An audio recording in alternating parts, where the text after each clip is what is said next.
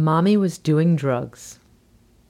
I can remember the first time I heard of MA. I was going with my friend Kay to a 12 step meeting for recovering alcoholics as a visitor in Orange, California. We were walking down the hall of a hospital, and my eye was caught by the word marijuana on the directory 50 feet away.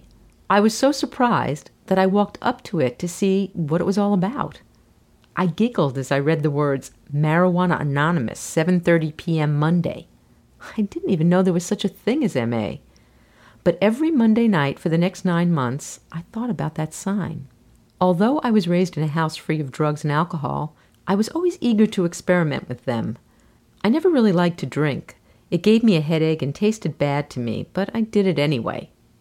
I started smoking pot when I was 11 years old. My older brother and his friends were smoking in the backyard out of a pipe made from a kid's soap bottle and a piece of foil. I thought it smelled great, so I went out there and asked for some. They gave me my very first toke. I thought it was delicious. My head felt light and I began to giggle. In the years that followed, I tried every drug that was offered to me, but pot was always my drug of choice. I felt like I had found some kind of long lost friend. I smoked pretty steadily from then on. I went through stages of using other drugs, but I always smoked pot. I was a stoner. Everybody knew it, and I was proud of it. Sometimes I would skip a day, but not if I could help it. I would do whatever it took to get high and stay high. I would hang out with people that I really didn't like because I knew they would smoke their weed with me. I went to the places I knew pot would be, and if there was no pot, I would leave to find it. I would save every cent I had to buy a bag of weed. Sometimes I'd buy a dime bag, sometimes just a joint. I spent many mornings trying to figure out where to get pot and then the rest of my day getting it. I couldn't relax until I was high. I felt the most comfortable around other stoners, if you could call it comfortable. I didn't know anybody that didn't use some kind of drug. I thought that every teenager in America was high on something because every one of my friends was.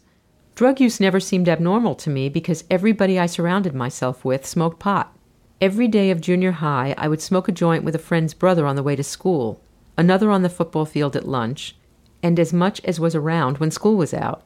I was hanging around with friends that were years older than me because they were always high.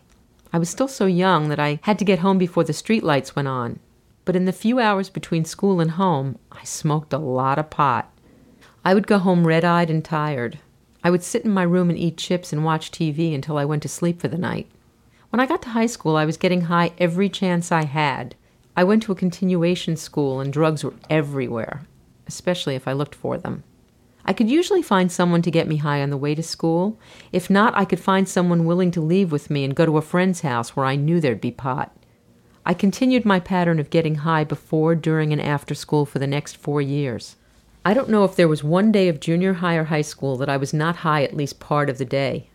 I got really bad grades and was kicked out of school a few times for smoking in the bathroom. But I was a stoner and very proud of it. All of my friends were stoners, and all of their friends were stoners too. Even though I'm a smart person, I graduated from high school with a D average. After graduation, I went directly to college. I felt that I needed to be more responsible and in control of my dope smoking. I told myself that I was not going to get high in the morning or until my homework and studying was done. That lasted about three weeks. I would make excuses not to do my homework so I could get high. Then I found excuses to get high before school or between classes. I was also doing a lot of speed and drinking at the time. I would leave a class to go do a line in the bathroom, but I found that I was going too fast to go back to class, so I would go out to my car and smoke a bowl to bring me down. Then I realized I was too wasted to even go to class, so I left. I dropped class after class until I was on academic probation. If I ever did study, I was stoned. I never took final exams or wrote term papers. I spent two years making excuses and making mistakes. I was doing the same thing I had done all through high school. I decided to quit doing the speed and work for a while. I felt that I had tried college and it was definitely not for me. I found a job at an escrow company and made pretty good money for an undereducated stoner like myself. Now I could afford to buy weed. I went through an eighth every two days. But I was not getting high before work, so I felt like I was doing pretty well. The woman I bought pot from, Kay, became a really special friend of mine. And the fact that she too smoked constantly was a real bonus. I would smoke myself into a headache every day. I had a loaded bowl in my ashtray so I could get high as soon as possible after work. No matter how much pot I smoked, it was never enough to satisfy me. I would not just smoke until I was high, but I smoked until I could barely see. I smoked for the taste, for the relief, and just out of habit. I wasn't getting any higher, but I smoked more and more. My boyfriend at the time also smoked as much as possible. That was just what we did. We sat around and got high, listened to music, and figured out ways to get more pot. When I found out I was pregnant, I stopped smoking completely. By this time, I'd been smoking for nine years straight. It was really hard to quit, but I had so much incentive. I didn't smoke for the first five months of my pregnancy. As time went on, I talked to my doctor about smoking pot, and he strongly advised me against it, but said there was no real data on the effects of marijuana use on unborn babies. My other friends had smoked while they were pregnant, and it didn't seem too harmful, so I smoked a little weed after work and sometimes before. It was really hard for me to keep from smoking all the time. I had a hundred excuses, and they all seemed to be good enough. I felt guilty and ashamed. I didn't tell anyone that I was smoking. When I would buy it, I would say that it was for someone else, so I didn't have to hear the lecture or feel the guilt. I would smoke alone where nobody could see me. Sometimes I'd smoke with Kay, but I felt weird about it. I felt like I was a bad person doing an unspeakable act. I think that out of all the things that I ever did involving my addiction to marijuana, this is the one thing I regret the most. After my beautiful daughter was born, smoking wasn't the leisure activity that it used to be. We took turns taking bong hits in the bathroom and blew the smoke into the fan. I would have to go into the other room and close the door, smoke a whole bowl in three minutes, open a window, and then go out to my baby. I wouldn't let people smoke around her, and because we lived in an apartment, smoking a joint became something of a hassle. More and more, I found myself being left out of the usual activities because smoking was not allowed in the house like before. I saw less and less of the friends that I thought really cared about me. As my daughter got older, I had to start to hide the pipes and the bongs. Smoking pot was not something that I did as recreation but instead something I had to do as fast as I could without letting her see or smell it. For the next three years, I kept the bong in the closet and hid my pot smoking from my daughter, or at least I thought I was hiding it. I know now that she knew very well what was going on in that other room. At least she knew that after I went in the room for a while, I smelt funny, my eyes were funny, I wanted to eat, and I was acting very different. In time, she would have put it together and known that Mommy was doing drugs. I knew this, but I was still not ready to quit using. A year before I quit using, Kay got sober. I could see a change in her, and it was all good. She knew how to handle situations better. She seemed to be at peace with herself and her surroundings. She was still the same person that I cared so much about, but she was happier. We would still go places and do things, but we just wouldn't get high anymore. It was very different to me. I can remember the first time I woke up feeling good after a night out. I was so amazed. I had never experienced anything like it. I was still using on a regular basis, but I was not enjoying myself the way I used to. I went back to college and was doing pretty well. I still went to class high and did all of my studying high, but this time I felt guilty about it. I would walk around campus and wonder if I was the only person there that was high. I used the stress of my past relationship as an excuse to get high. Now I was out of that relationship and I needed a new excuse. I told myself I just couldn't handle the stress I was under every day the stress of going to school, raising a child alone, finals, the guilt I felt about my family situation, work, managing a household, life. I thought that it was really just too much for me. My pot smoking was affecting the way I was raising my daughter, too. I would put her in the bath so I could have five minutes alone to get high. I would put her to bed early so I could sit in my room and puff. I used to get dressed, get her dressed, have my keys in my hand, and then run back inside to the loaded bong before I went anywhere. I planned my day around her nap. I knew that I would want to take a nap too, so I would get high first thing in the morning, and by the time I was burned out, it was nap time. If I had a break between classes, I would go to my car and smoke a bowl. I smoked a bowl on the way to the daycare center and hoped that nobody noticed the smell. My whole life was centered around smoking pot. I soon realized that I was living my whole life in a fog. I was not experiencing anything completely. I had talked to Kay about the program, but never really saw my life as being unmanageable. I never got arrested or lost jobs or had my family leave because of my pot smoking. I was getting decent grades and finishing all of my classes. To everybody around me, I seemed to be doing just fine. I was a functioning addict. I think I hit my bottom a long time ago and was living there while making excuses the whole time. I was lying to myself and to the people around me.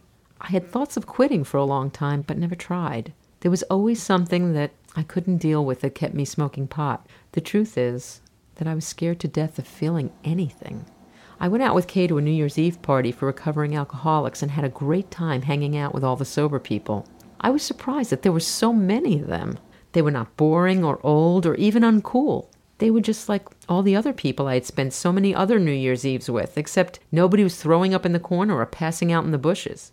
It was a great way to bring in the new year. I woke up in the morning and smoked a bowl on my way home, and again, I felt guilty. I still was not ready to let go completely.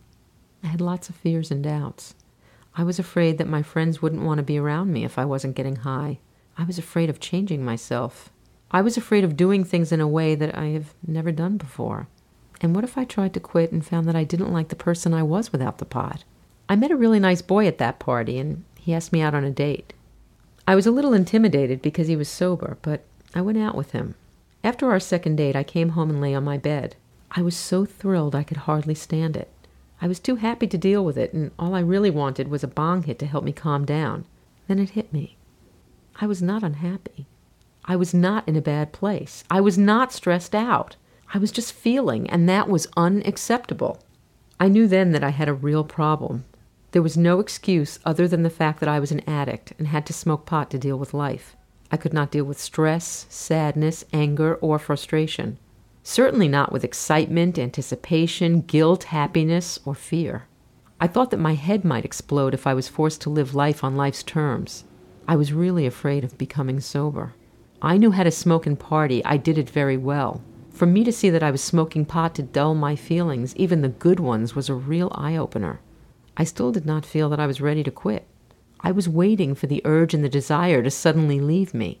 I had heard about people that just didn't want to get high anymore. I waited for that day to come, and it never did. I planned to go to a meeting to watch Kay take her one year cake, so I didn't smoke any pot that day. I had taken my daughter to a theme park the day before with my new sober boyfriend, so I had not smoked that day either.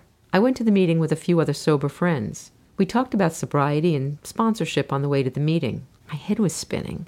Here were these people that I had partied with so many times in the past telling me that they were happy being sober. It really amazed and baffled me. I went to the meeting and watched Kay take her cake. The people there were friendly and happy. They were so proud of her, and, and so was I. I held her one year chip in my hand and really looked at it.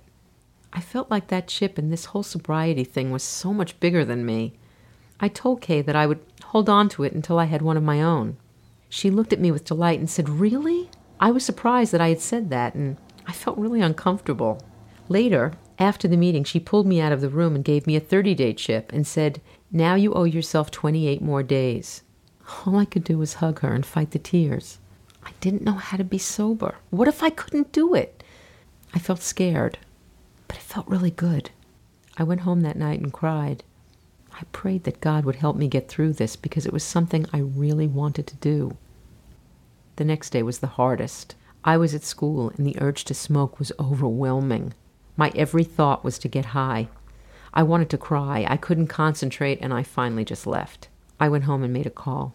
I talked to my friend S about what I was feeling, and although I don't remember what he said to me, I felt much better. I would not have made it through that third day without talking to him. What he said or, or didn't say saved me. I went to another meeting around the corner from my house. I sat there quietly and cried. And then I went home and got down on my knees and begged God to take away this uncontrollable urge to get high. I took the three minute egg timer out of the cupboard and flipped it over. I told myself that I was not going to get high in the next three minutes. I watched each grain of sand fall to the bottom. When the three minutes were up, I turned it over again. I could not live sober a day at a time yet, but I could do it three minutes at a time. That is exactly how I did the first couple of weeks. I went to a few other meetings for recovering alcoholics in the next three days, but I knew I was not an alcoholic. I called MA, I got the number from the phone book, and had them send me a schedule. The first MA meeting I went to was on a Thursday night in Mission Viejo. I walked into the room and was greeted and felt very welcomed. I felt like I was home. We talked and laughed and talked some more. I felt like I belonged there. I got some literature, a phone list, and some helpful hands.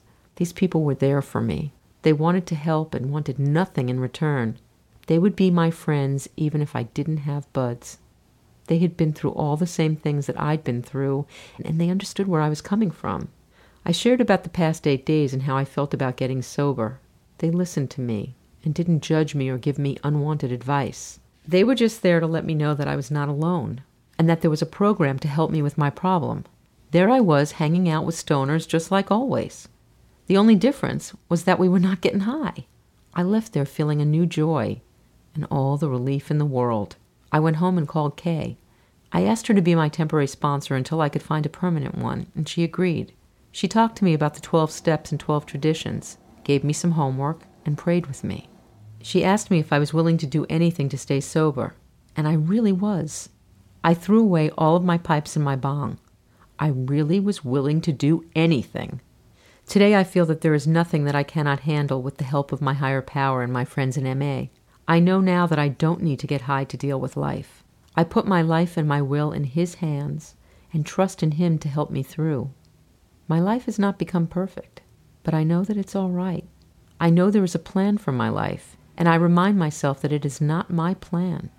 I go to meetings regularly, talk to my sponsor, read Alcoholics Anonymous, talk to God every day, and sit quietly so He can talk back to me. For me, MA is about more than quitting smoking pot. It's about working on the stuff that made me smoke it in the first place. I have learned to take things one day at a time and trust that things are working out exactly as God wants them to. I've learned to be honest with myself and with others. Now I can set a positive example for my daughter and show her how to love herself. I know that no matter what happens to me, I will keep coming back.